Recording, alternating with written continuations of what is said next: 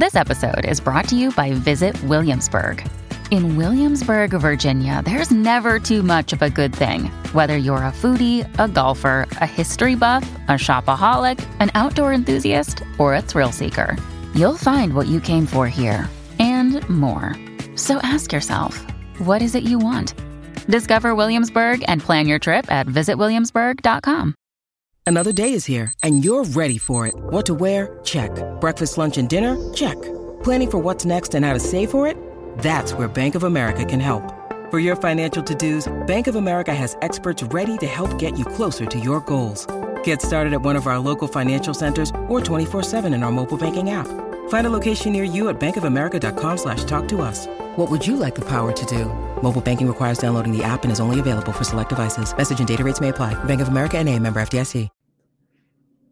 Good morning, good afternoon, and good evening. Once again, whatever it may be for you, my name is Kaitlyn Unland, and I am your host of your favorite podcast, also known as Be That Girl. I hope you're all having a great start to your summer. Uh, I've been on summer break for two weeks now, I'm going into my third. One thing I want to say before I get into this week's content make sure that as you all go throughout these next couple of months where it's hot, you're expected to be in that little bikini on the beach or at the pool, the short shorts, the crop tops, all of that. Remember that you were given the body that you were given for a reason. I know for me, sometimes summer can almost be triggering to me because I hate my arms and I hate my stomach. From all my years of lifting and like my naturally broad ass shoulders, sometimes I really start looking like an NFL linebacker when I throw on a tank top or strapless shirt. I don't have a flat stomach. I've never had a flat stomach, and I will probably never have a flat stomach. So sometimes that pressure to wear that bikini is a lot for me, and I know a lot of others feel that as well. I know we've all heard it before, but everybody is a bikini body, and everybody is a beach body. Don't restrict yourself from doing or wearing something this summer just because you might feel that you don't meet society's standards for beauty your body has gotten you through all the sports that you've played in your life, all your workouts, your sicknesses, your good health, your bad health. So love your body back and wear the damn bikini. Something that I always tell myself that helps me a little bit when I'm feeling insecure during these months is that I know 100% on that there is nobody on this earth that is as hard as I am on myself. I'm already starting my stuttering. But really, we truly are our biggest critics. So most of the things that we hate about ourselves or are insecure about ourselves, other people don't even notice it. Going back to a couple of months ago when I did an episode on faking it till you make it, that's what I need all of us to try to do this summer. Let's fake it till we make it and wear anything and everything that we think is cute that we like this summer, even if quote unquote we might not pull it off.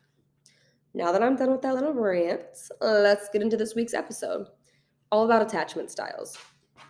Attachment styles are something that I had never heard of until like a year ago on TikTok. TikTok really beat like some free therapy, y'all. Like it's really crazy. But after I like saw it for the first time, started seeing more videos about it, it really intrigued me because it gave me a lot of insight into not only like what style I tend to lean towards, but why I lead to that style and how it affects my relationships and what I can do to work on myself to get out of that style and get to where I want to be. So there are three main attachment styles avoidant, anxious, and secure. There's more than three, but these are the three main ones, and you'll hear about them most often, and this is what most people fall into. I think each of us, after this episode, will be able to decipher pretty easily which style we fall under. Um, I'm going to go over each style, like explain it, and like the reasoning why someone might lean towards this style naturally. And then we can, what we can do to get out of the unhealthy attachment styles and into a healthy attachment style that will not only bring us relation happiness in our relationship but also peace inside of ourselves if something were to happen to that relationship. So let's start with the bad stuff and we'll end with the good stuff and how to get there. So first up avoidant attachment styles. People with an avoidant attachment style are what i like to call commitment phobes. They fear commitment they reject it they are often emotionally unavailable and they regularly self sabotage their own relationship so that they don't have to get to the point where they feel like they're required to commit. This is a touchy subject, not because I fall into this commitment, st- ca- commitment style category, but because almost every man I've ever dated is an avoidant attachment style to a freaking T. There's typically two reasons why someone falls under an avoidant attachment style. The first being kids who were often left to fend for themselves when they were children or who consistently had their feelings dismissed tend to grow into avoidant attachment styles. When they reach their adult stage in their life, they have been programmed to be overly independent, not rely on others even when they should, and they tend to lack the ability to positively express their emotions and what's going on inside their heads. When they were younger, they were constantly told that they weren't allowed to have emotions, or maybe that their emotions and their feelings weren't valid. So now they just try their best to completely turn it off, push them below the surface until something happens that eventually makes them explode. Believe me when I say every man I have ever dated, at least at the time, was a huge example of an avoidant attachment style. Speaking from experience, if your partner is constantly trying to shut you out, push you away, distance themselves from you, it's because they have an avoidant attachment style and they genuinely do not know how to handle another person caring about them and wanting to be with them. My ex, when we first started talking, would quite literally, and this sounds like psychotic, I'm embarrassed that I put up with this, but he would put a cap on how many times a week we could hang out because he didn't want to get quote unquote too close. He had all these rules about what we, when, about, oh my gosh, here it goes again. He had all these rules about we can't have two sleepovers back to back, like two nights in a row, or don't ask me too personal questions about my family. All of these things just because he was so terrified to have someone get too close to him and see all the good things, the bad things, everything that made him him. But for someone like me, who has an anxious attachment style, I literally almost looked at it as a, as a challenge of sorts at the time and basically just honestly harassed him. Let's say until the point where he was telling me anything and everything. We were together every single day. Now, don't like hear that and be like, oh, I just have to like force my partner, like force it out of my partner. I don't think it's a healthy way to go about breaking down the walls, but like that was what I had to do to survive that relationship. So I did it, at least for the year and a half that we were together. He truly was so terrified of someone getting too close to him that he would constantly self sabotage just to take the pressure off. He had a pretty rough upbringing, and I'm pretty confident that that's the reason he naturally leans towards the um, avoidant attachment style. But one of the things I admired most about him is that he is constantly trying to break those generational curses and figure out what he has to do to better himself and overcome some of the circumstances that he has faced throughout his life. The second reason that a lot of people lean towards avoidant attachment is a defense mechanism because of how badly that they were hurt at some point throughout their lives. If someone had a traumatic, abusive relationship or maybe dealt with betrayal or they were cheated on by their first love, oftentimes they will completely shut off their emotions and push others away in hopes that they never have to go through that hurt again. At the end of the day, though, even if you're not expressing your hurt on the surface, you're still feeling it. And even worse, you're hiding it and you're feeling it and you're dealing with it alone. And it's not healthy. Being hurt is a part of life, it is how we grow, it's how we learn. It shows us what and who we really care about. Let yourself be open to being hurt. Unfortunately, the person who tends to control most relationships is the person in that relationship who appears to care the least.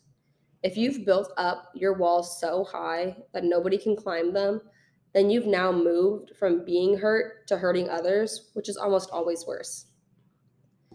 So we've talked about the bad. So how do we come, overcome this? Like I said, the harassing your significant other into opening up probably isn't the health, healthiest way to go about getting over this issue in a relationship. So start small. Whether it's like a goal for that person, maybe this week I won't get defensive when asked personal questions, but instead I'll be appreciative and open to the fact that someone cares enough about me to want to get to know me better. Try to figure out how to identify in the moment when you might be self sabotaging or pushing someone that you care about away and kind of rephrase how you're speaking to them. Remind yourself that it is not a bad thing to have somebody that cares about you or to have somebody that you care about. And lastly, therapy is something that I would suggest for someone in any walk of life, any attachment style, any circumstances, good or bad, there is something that each and every person on this earth could get out of going therapy, going to therapy.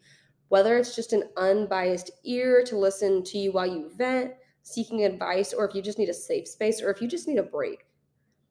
If therapy is something that you have the means to do, then I say do it. Now, on to the next attachment style anxious attachment style. This is 100% me through and through. But what is an anxious attachment style? Someone who exhibits an anxious attachment style is someone who tends to directly correlate their happiness and their peace with their significant other. They get attached to the point, to the potential or the idea of someone, and they tend to lose sight of the reality of that relationship. I'm gonna read that again so I can, you know, take that little clip for TikTok, but I stuttered, of course. So, someone who exhibits an anxious attachment style is someone who tends to directly correlate their happiness and their peace with their significant other. They get attached to the potential or the idea of someone, and they tend to lose sight of the reality of that relationship. They're highly sensitive and they take everything personally.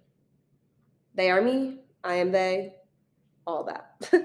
Something I've said before, but I want to say again is just because I have this podcast, like I am in no way an expert on any of this.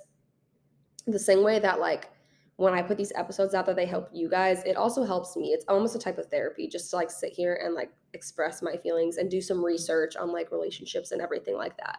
So just know that like when I talk about this stuff, I am right alongside you guys and I'm learning with you guys. Anyway, another big thing that comes along with having an anxious attachment style is trust issues. If your partner has given you no reason to not be able to trust them, but you still find yourself worrying about their every move, unable to sleep unless they've texted or they called, or always assume the worst, it's probably because you have an anxious attachment style. Obviously, there are reasons for having an anxious attachment style, such as like being cheated on your past. But if there's no reasonable logic for you to not trust this person, it's because you're caught in this style. I saw a quote on TikTok that said, People who suffer from anxious attachment style only feel as secure as their last encounter with that person. And that hit home. If I left my exes and we fought, I would constantly be worrying, having anxiety until I saw him again. If we didn't constantly have plans to hang out, I would convince myself for whatever reason that I was never going to see him again, never going to hear from him again. I feel this way because I put my inner peace into him. I depended on him for that happiness and that inner peace. I could feel inner peace. I couldn't feel inner peace unless there was peace in our relationship, and that is not a place that you want to be at. Your inner peace, your happiness should never be dependent to another person. That person should only be able to add to it. Now, there's multiple different theories behind why people tend to succumb to this attachment style, whether it's trauma, neglect, or separation from a parent growing up. I'm still trying to figure out my reasoning behind leaning this way. I had really the most amazing parents growing up who were always there for me in any and all situations. Like, I really was truly blessed. So, as far as I know, it's not stemming from my childhood trauma, but whatever happened to me to get to this point, here I am, and I'm trying to learn how to overcome it. I do have anxiety, so like I'm just a naturally anxious person about anything and everything. So that might just be where it stems from, but I'm still searching just to figure out what makes me me. How can I deal with this? Here are some ways that have helped me learn to cope with this attachment style. First, if you fall into the anxious attachment style category, you have to find a way to give reassurance to yourself and not go looking for it in another person when you are getting anxious or you feel yourself start to worry, it's important that you just take a breath, you remind yourself, reassure yourself, this person is with me for a reason. And if they did not want to be with me, they would not be with me. That's been huge for me, giving my, me myself, giving myself those constant little affirmations almost that I'm like, okay, we're okay. We're to be okay. I don't need him to constantly kiss my ass and tell him how much he loves me. Have him tell me how much he loves me. Second piece of advice have a life outside of that person. I know I tend to get so caught up in a person or in a relationship, I forget about everything else. I will drop anything at any time to be with that person. And I sometimes tend to neglect friendships or family relationships. Stop doing that. Learn to be secure enough within yourself that you're able to maintain those outside friendships. You don't become codependent. And ultimately, you realize that you can live without this person you just don't want to have to. And lastly, go to therapy. now, there's no data on this, and yes, I checked, but from my personal experience, I think it's very safe to say men tend to lean towards an avoidant attachment style, while most women tend to lean towards an anxious attachment style. And I think this is where a lot of issues in our relationships come from when one person in the relationship is self sabotaging, running from that relationship because they're scared, and one is clinging so tightly to that relationship because they're petrified of losing that person. Whatever the reason being, I think it's just that, oh my God, y'all, tongue tied. Whatever the reason being, I just think that's an important little piece to know as you go about dating and getting involved in a relationship with another person. The last attachment style that we're going to talk about is like our goal attachment style. It's the healthiest, it's where you want to be. It's a secure attachment style, and it's just as it sounds. In secure attachment styles, the per- that person is trusting, they're affectionate, responsive, and overall accepting of that relationship and everything that comes with it. They're not codependent. They have a life with and without that person. They set clear boundaries and they stick to them. Doesn't that just sound like a dream? But for real, that's the ideal relationship. It's healthy, it's beneficial, it's relationships like that that make life worth living. In my opinion, it's also the hardest to obtain because it's the most work. It's easy to be avoidant, it's easy to be anxious. To truly be a secure attachment style, it's hard work, both that both you and your partner have to put in. I have never reached a secure attachment with someone, and I have also not been in a relationship with someone who fell into this category, but if I had to imagine, here's some advice I would give set those boundaries before the relationship starts. Be stern and honest when you have that boundary talk with your significant other, and don't get weak and waver on those boundaries. I'm not going to talk too much about boundaries because I have an entire episode dedicated to setting boundaries. So go give it a listen because those really are one of the most important aspects in building healthy relationships is having those boundaries. Another huge aspect of a healthy relationship is open communication. Your partner is not only supposed to be your partner, but they're supposed to be your best friend. So you really should be able to talk to this person about almost anything and everything that you love and anything and everything that you don't love about this relationship. Lastly, y'all already know what I'm going to say go to therapy. This is also not backed by any data, but in my opinion, the secure attachment style is the least common amongst people today. It involves a lot of work amongst both people in that relationship to get to that point. We also all have some level, some form of hurt or trauma that we've dealt with throughout our lives, whether we realize it or not. And all of this affects our interactions on a daily basis. The biggest thing you can hear me say is be self aware self reflect honestly and see what you need to heal within yourself before getting involved with somebody else. We all have issues, they just manifest themselves differently in every person. As always, please feel free to reach out to me with any content ideas, advice, questions, or comments. You guys all know the deal. Until then, I am Kaitlyn Owens, and I will see y'all next week. XOXO, the Queen.